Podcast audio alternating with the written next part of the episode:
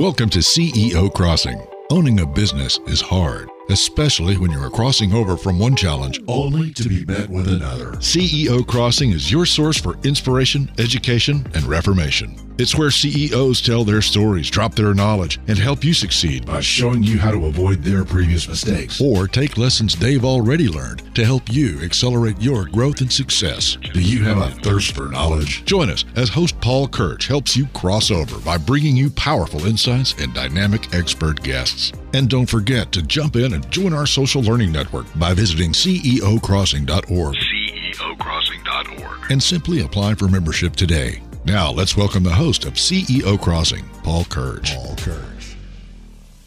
Hey, folks, it's Paul Kirch, host of CEO Crossing. I'm grateful you're here today. I got a quick question for you. How would you like to take $10 a day and turn it into $170 million? Well, that's what Tony Nash, the president of Booktopia, did. He took a $10 a day marketing budget. And now, after 16 years, that company is valued at over $175 million. And Booktopia is an amazing company, and we're going to talk to Tony about how he built his brand and how he scaled it up, and now how he's one of the dominant booksellers in the world, especially in the Australian marketplace. So we're really grateful to be talking to Tony Nash because he's going to talk about his story, his journey, and how he took that budget and built an amazing brand out of it. Let's welcome Tony Nash to the interview. Tony Nash, welcome to CEO Crossing. We're honored to have you on. Thanks for having me. Well, yeah, you've got a great story, and we're really excited to, to hear a little bit about your journey as you've built up Booktopia, uh, which would a lot of people are comparing to maybe an Amazon of Australia, at least the bookseller portion, which is obviously a nice accolade or a nice comparison to make. What's the journey been like for you? Uh, you guys started off obviously in, in a meager place with a small medium media and marketing budget and built this to an empire. How has that process been for you? First of all, I was I was um, fortunate not to have come from the book industry, so um, I didn't think like anyone else. It was a side project that I started in the evening. My brother, my brother-in-law, and my sister and I had a internet marketing consultancy. We were getting people to the top of Google. It was the early 2000s. Google had been going for a few years, and we had done a job to get it, uh, one of Australia's oldest and most successful bookstore businesses to the top of Google and they outsourced their website to another company at the time to fulfill their orders, run the site, and at the end of every month they got a commission check of what was sold. And we approached them because they actually manage 80 bookstores' websites, and so um, they weren't inter- interested in introducing us to their other customers to get, get for us to get more um, consulting work. So it was a, uh, it was at that moment that I asked the questions about well, how does it all work and what's going on here, and I realized I could start my own online bookstore um, uh, using their platform. And, and I um, came up with the name Booktopia, uh, got the store set up. And my brother, who handled the finances, said, You can start Booktopia. We've got all this consulting work, so it has to be outside of hours.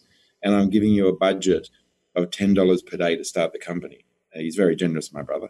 And, uh, and so I used Google Ads to set up my, my, you know, my, my, my ads and, and set my budget at 10 bucks. But because I had such little money to work with, I didn't use go for terms like bookshop or bookstore or books.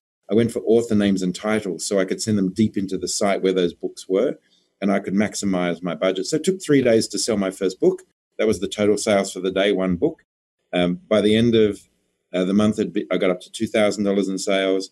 By the fourth month, I was up to 30,000 a month. By the end of the year, 100,000 a month. By the end of two years, 200,000 a month. So it wasn't a light bulb moment or some great you know, I've seen a gap in the market. It was just one thing led to another.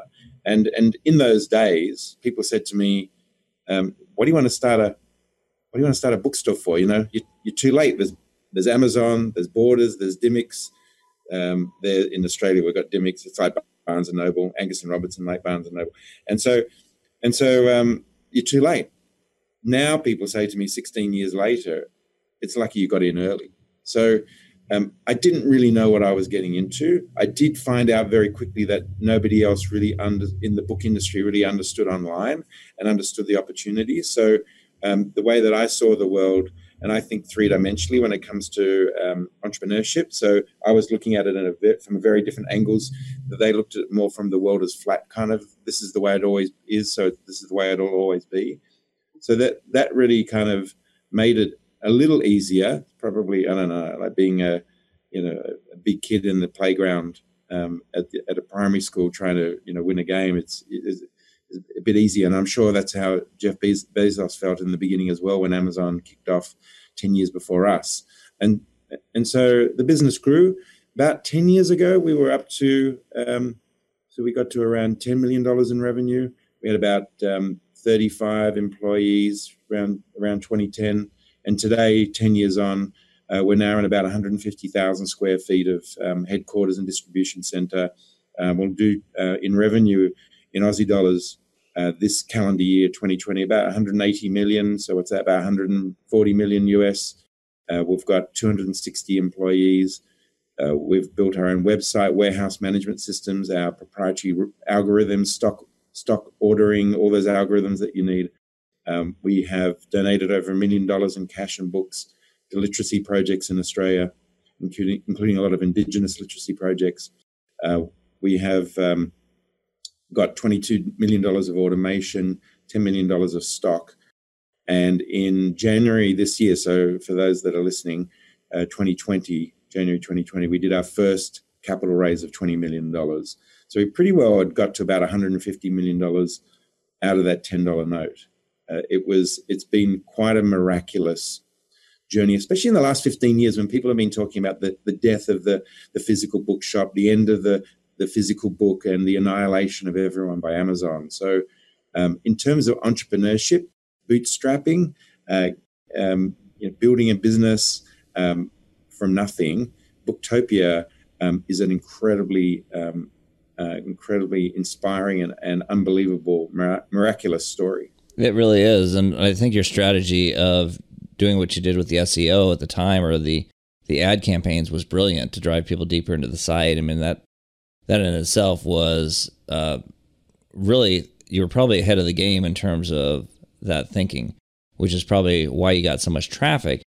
But that being said, would that strategy work for you today? If you were to start today, similar budget, or do you think it would not have the impact with the competitive nature and the cost of keywords and, and advertising like it is? So, as an entrepreneur, the the thing is, is that I love organic growth. So, in the past, in the past few years, we set up our own book distribution company as well. So, we are now um, reaching out to publishers around the world to say we'll be your ANZ distributor, Australian New Zealand distributor, and and what that means is that we you know we're leveraging off the infrastructure of of our warehousing and automation to do that. Um, so um, that gives us obviously deeper discounting, deeper connection, and of course bookshops. We've got 600 bookstores and, and businesses buying from us through our wholesale distribution business now, as well as our online retail business buying from that business. And we've also got into publishing as well. So, so um, even further deeper discounting because we're right now dealing from the author right through to the, the customer. So, so from a, um, a starting now perspective, if I was to go into other markets, um, I might do it a little bit more vertically today. So, looking at what we do with publishing and distribution, and then look at retailing. But the organic aspect of it, um, where it just takes time, if someone has the ability to to ensure that that what money is coming through can fund your your growth, fund your operations, and then have something left over to put into growth, which is the way we built our business, um, is is the key. So most people when they do a, a startup, it, even back in the day when when I started and before, it's like okay, let's raise money and let's use that money to get marketing. But they're trying to get to break even. They're trying to get to a point where they where they've got enough revenue coming through to to cover the cost. But my experience of that is quite often they come up short, and then the, that that whole concept, that whole entrepreneurial idea that it, where they've brought on investors and they've got maybe debt and a, a bunch of other things um, is not something that I'm comfortable with. I, I come from a background in sales before um, the internet marketing. So you got to sell so you can get the money to then fund everything. Um, and so it, it is possible. And we're seeing you know, many companies start and grow, maybe not in books. Books is a very, it's a much bigger barrier to entry than people think. There's 27 million active books at any one point in time. Um, to build the websites to handle that kind of volume of data and to be fast acting, to know the SEO and the and the, the, all of the internet marketing uh, tactics and tricks that we knew and we now know more. Um, to know how those relationships with the publishers, which are it's an industry that is 570 years old, and some of them, I won't say they act that way, but they they've got there's some legacy mindsets around um, how that you know how they can operate in in a digital world. So I, I think um, it is possible. It is possible, but um, you you just have to have the patience and the ability to go through those stages to get from uh, you know, what seems like small in the beginning, but you're, you're still growing. We're the only company ever in Australia to make the Fast 100, which is the fastest 100 uh, companies eight times. So that meant that we were growing at 30% a year for 10 years straight. Um, so you might feel like you're starting off small at one or two million, and you think, oh, you know, Booktopia is 200 million. So it's like we're a long way off. But 30% every year, and if you can take the time to build it, it starts compounding. One of my favorite things to say is that uh, where there's no purpose, there's no point. Because I think a lot of times, if you don't have a purpose driving you in your business, it's easy for you during those hard times, which we all have faced, uh, no matter what size company you are. I guarantee you have stories and, and war wounds to get where you are today. But is there a purpose behind what you do, or is there a purpose that's driven you through this whole process? You came from the industry, fair enough but on a $10 a day budget, you must have been kicking yourself for a while as you were starting to see things scale up, and you must have had something that was pushing you. So first of all, those um, so from 2004 when we first started, actually was um, February 4th, um, same day that Facebook started. Not that we knew that on the day. Um, it, we only found out on our 10th birthday was their 10th birthday on the same day, which is quite funny. Um, but um, so from 2004 through to 2009, we kept doing our SEO, um, internet marketing consulting. So so we had money coming through from our clients, and it kept building. And even though um, by the time we had finished, we had moved from a, a, um, a 600 square foot office in the middle of Sydney to a 22,000 square foot um, office and warehouse in an outer, you know, close to the center of Sydney, but a little bit outer in the suburbs. Um, we already had quite a few people working in that book business as we were tapering down. So, so that was clever in terms of having the funding coming through to pay ourselves a salary until we felt that Booktopia was big enough that we could um, depart from that and still pay ourselves a salary. So that that was um, a, an aspect of it. The the one thing I will say about what, where you're angling is from day one we've asked one question: What do our customers want? And by asking that question every single day for 16 years, you end up here. And, and I must admit that in the book industry, very few people ask, you know, what do our customers want? Do they, they, they just, they just kind of keep dreaming up books and they're hoping that it sticks. There's, there is some element to it, but a lot of the time, my experience of it is that um, they're not doing that. Like, for example, um, we sold a lot of romance kind of moved more to ebooks today, so it's a bit more digital download. But in the beginning, tons, and I'm talking, you know, like small mass market um, paperbacks with a bare-chested guy in a kilt in the Scottish Highlands on the front cover, right? And if you own a bookstore, like um, you don't read that, and therefore you can't hand on heart say, "Look, this is a really good one. I reckon you should read it." They don't stock, especially in Australia. I don't know what it's like in North America or Europe, but they don't stock romance here. We were selling truckloads because that's what our customers wanted. So it didn't bother me that that's what we were getting into. And so it's just like by finding out what they want and get, delivering that.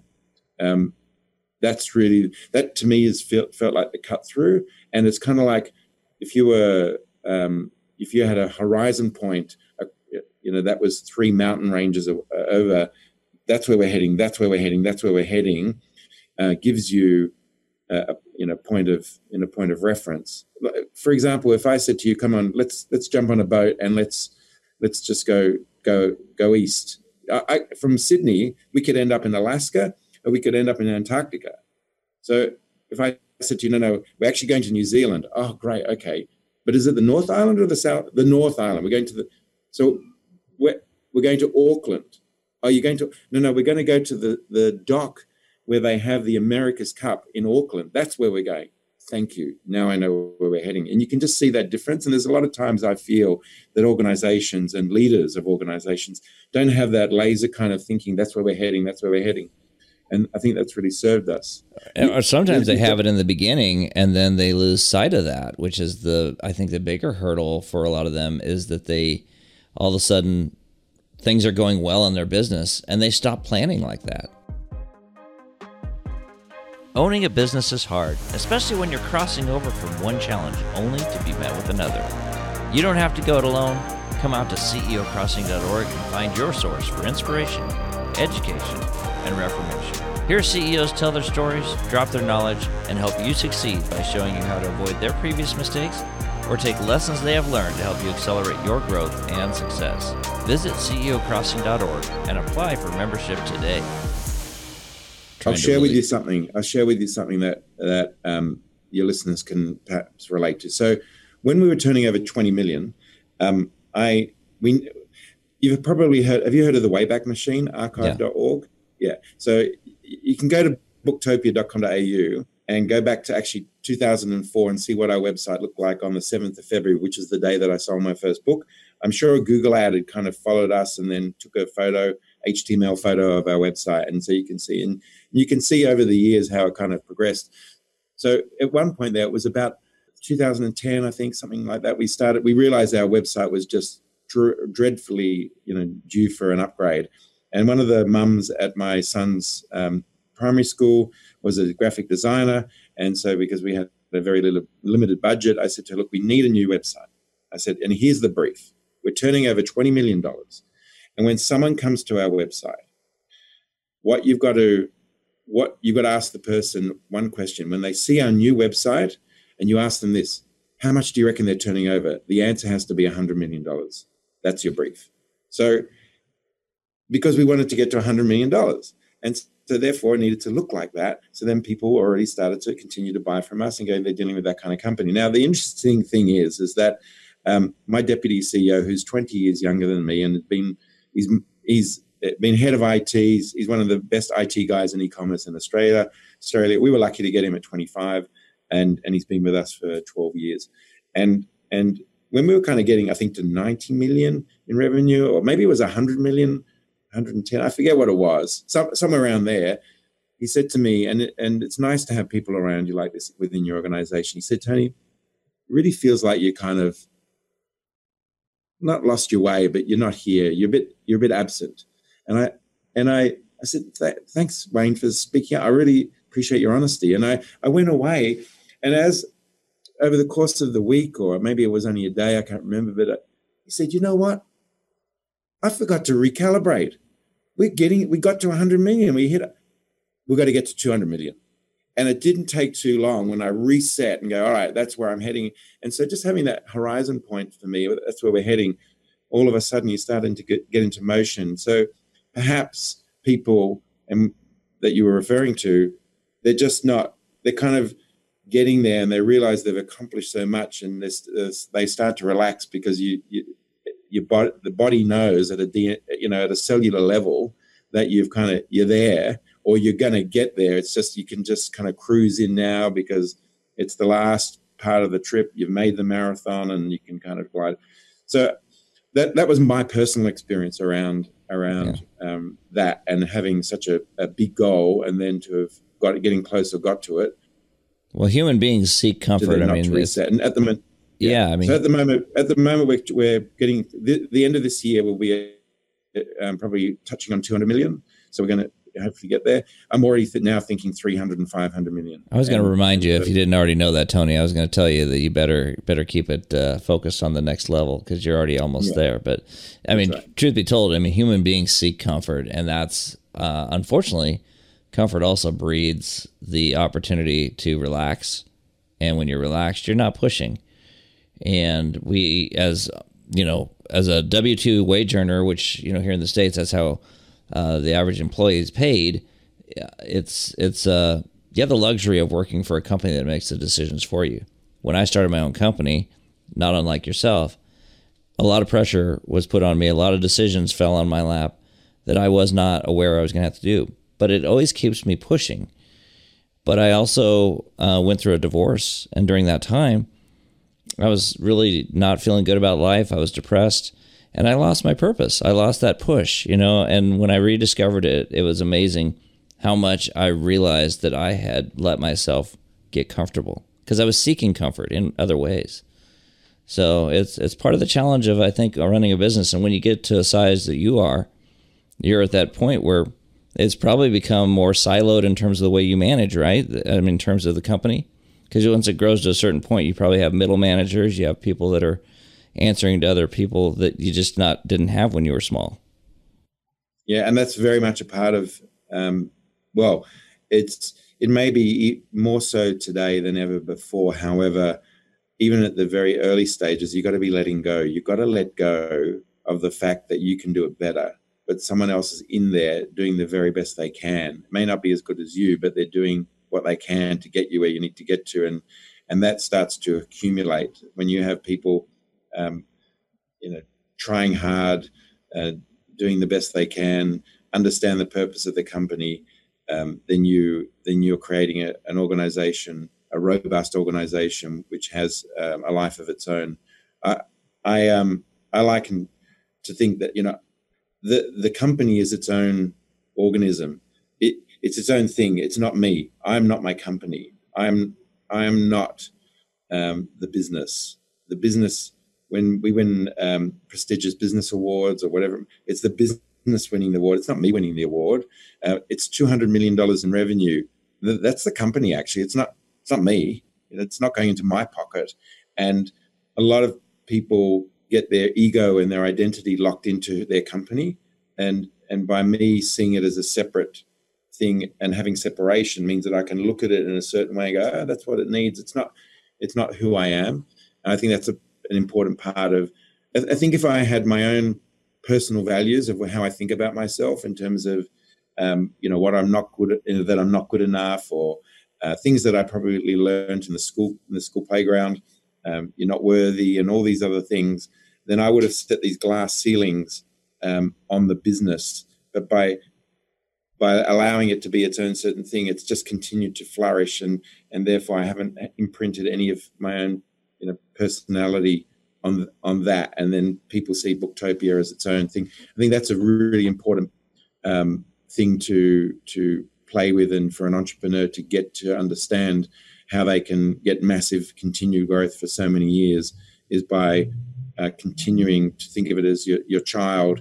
Uh, it's going to, it crawls, it walks, it goes to daycare, it goes to school, it goes to high school, goes to college, it goes to, goes out on its own and then it's its own thing. And if you want to go on a holiday, it's going to be okay. It's going to take care of itself. There's people involved that, that has served me it served, personally served me very well as the CEO.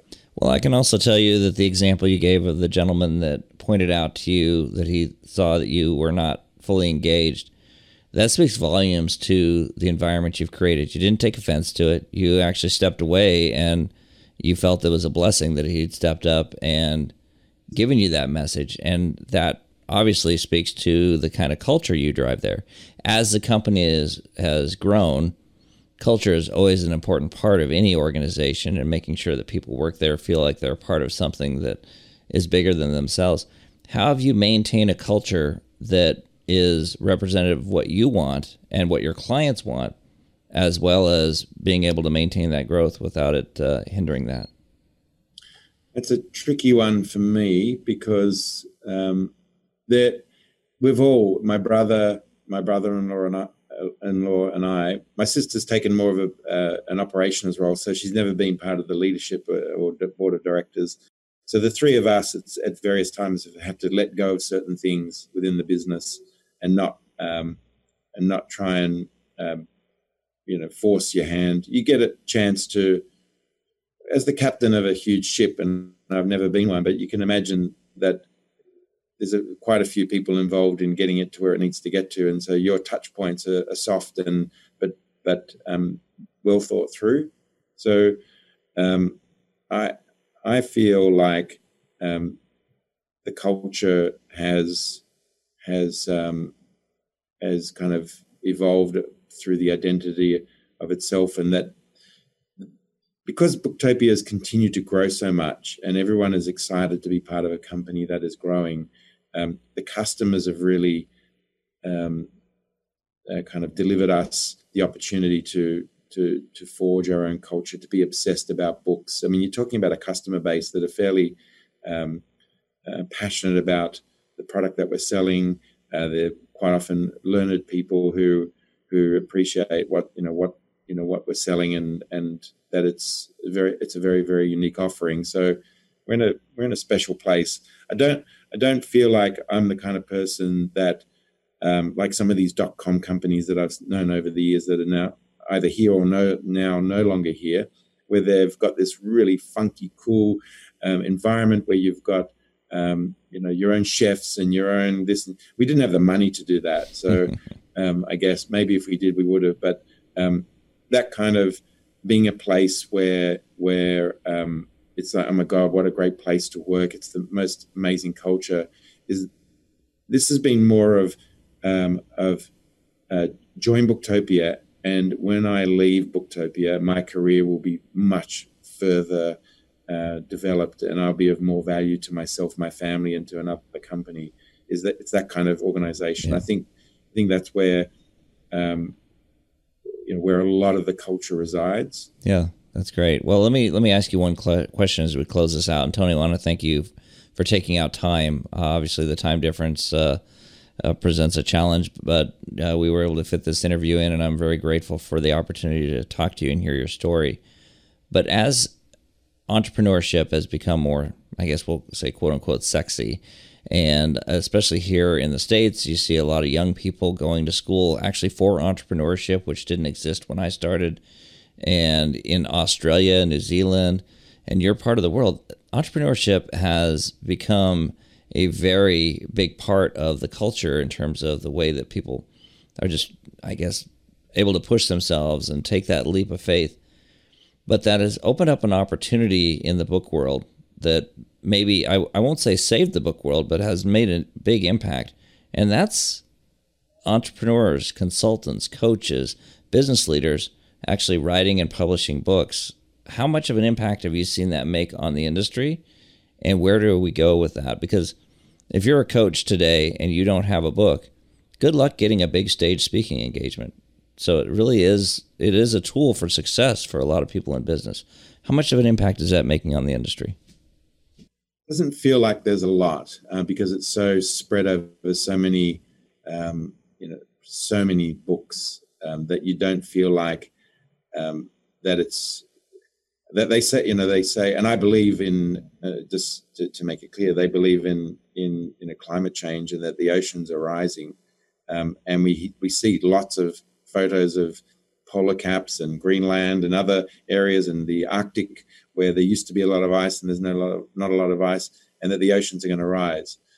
I, you know, I don't see the oceans rising when I go down to the beach here in Sydney, Bondi Beach. Um, so, but it is happening yeah. in a similar it kind of feels in a similar way. That's that's a tricky one. What I will say to that is that um, the barrier to entry to get a book published or written, created, whatever you want to call it, is much lower than ever, ever before. Like it's just so much easier to sit down, uh, get a global pandemic, um, stuck at home, write a book, right on your on your computer, on your laptop, laptop, your iPad, your phone. You can do it. You can create a book now from from with very very little um, uh, resources than what was needed uh, before. And not only that, you don't need a big publisher anymore to get that out there. You've got other avenues through through digital, audio, um, self-publishing. So so that means that it is very easy to create those books, which is what you're talking about. How easy is it to you know what? And because it's so much easier um, than ever before, there's a lot of them, and there's a lot of people uh, with their with their uh, with their books. I agree with you, and there's some that it's good and important for a for a, a knowledge expert to create their own artifact, their own book as a calling card, and and be an author. That there's a lot of authenticity there. There's a lot of value in in doing that, and it gives you a a, a gold pass to get through to the you know to the speakers lounge to the wherever to the to a big consulting job for a large organization and and if you're a knowledge expert so it's definitely worth doing it and i've seen many many people use it as their calling card better than a business card it doesn't always translate to sales and obviously it's not always as uh, widely recognized as i mean we only can have so many freakonomic books out there in the uh, in the business space, right? So you That's haven't right. you haven't seen a huge change in your marketplace then, apparently, based off of your answer.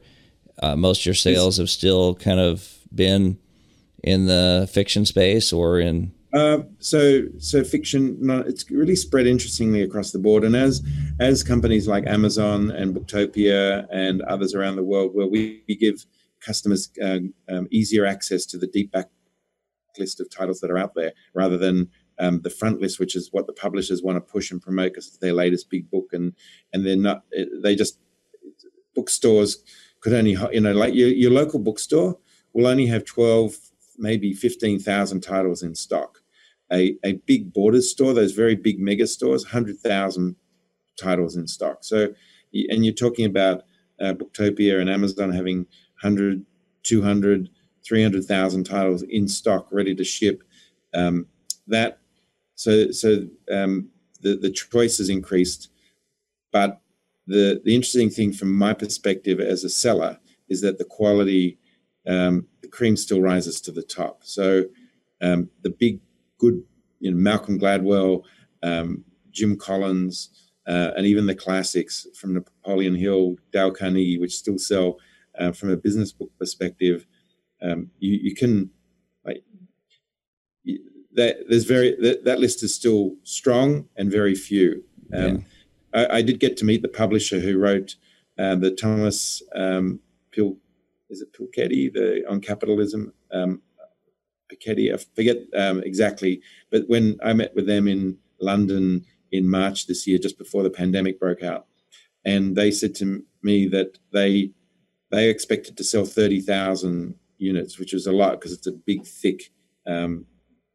business or um, book on economics. They've sold three million copies. So um, it's it's a bit like drilling for oil, actually. Like you drill nothing, you drill nothing, you drill.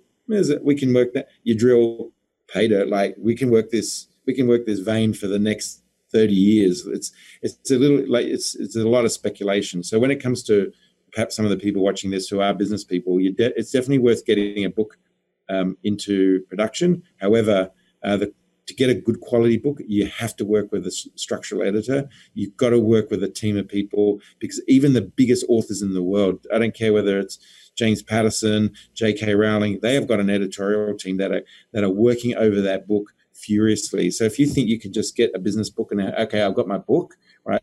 Is that the big business books I can assure you, have got teams of people who are going over, looking at the flow, missing a bit here, and really bringing it together. And that costs um, 30, 50,000, maybe even more to, to really knock it into shape. And and and that's why the quite often these um, people with their own calling card business book, where they've self-published or um, paid three or five thousand dollars to get it edited or maybe um, proofread, it's just not going to get the volumes because it, it, most often it hasn't had the work put into it.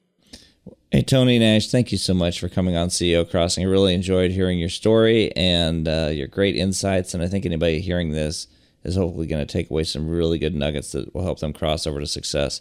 So thanks again for being on CEO Crossing. What pleasure. And if anyone wants to just reach out, uh, just do a search on Google for Tony Nash, Booktopia LinkedIn, and send me a message. I'm happy to respond. Absolutely. And I was going to ask you as a closing point uh, the website is booktopia.au. Is that correct?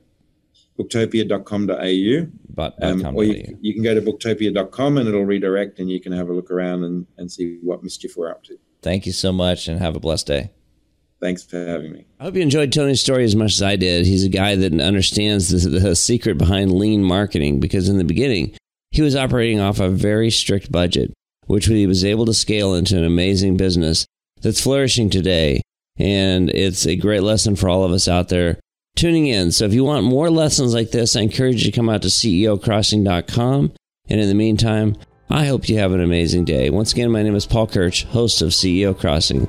Come out to CEOcrossing.com where you can cross over to success. Thanks for tuning in to CEO Crossing with our host, Paul Kirch. Be with us next time when we share stories and inspiring lessons brought to you by guest CEOs and business leaders who are helping pave the path to success. If you have questions or ideas to share, email us at podcast at ceocrossing.org. No matter your experience level, business leadership is hard and no one should go it alone. Crossover at ceocrossing.org. And let us help you accelerate your business success today.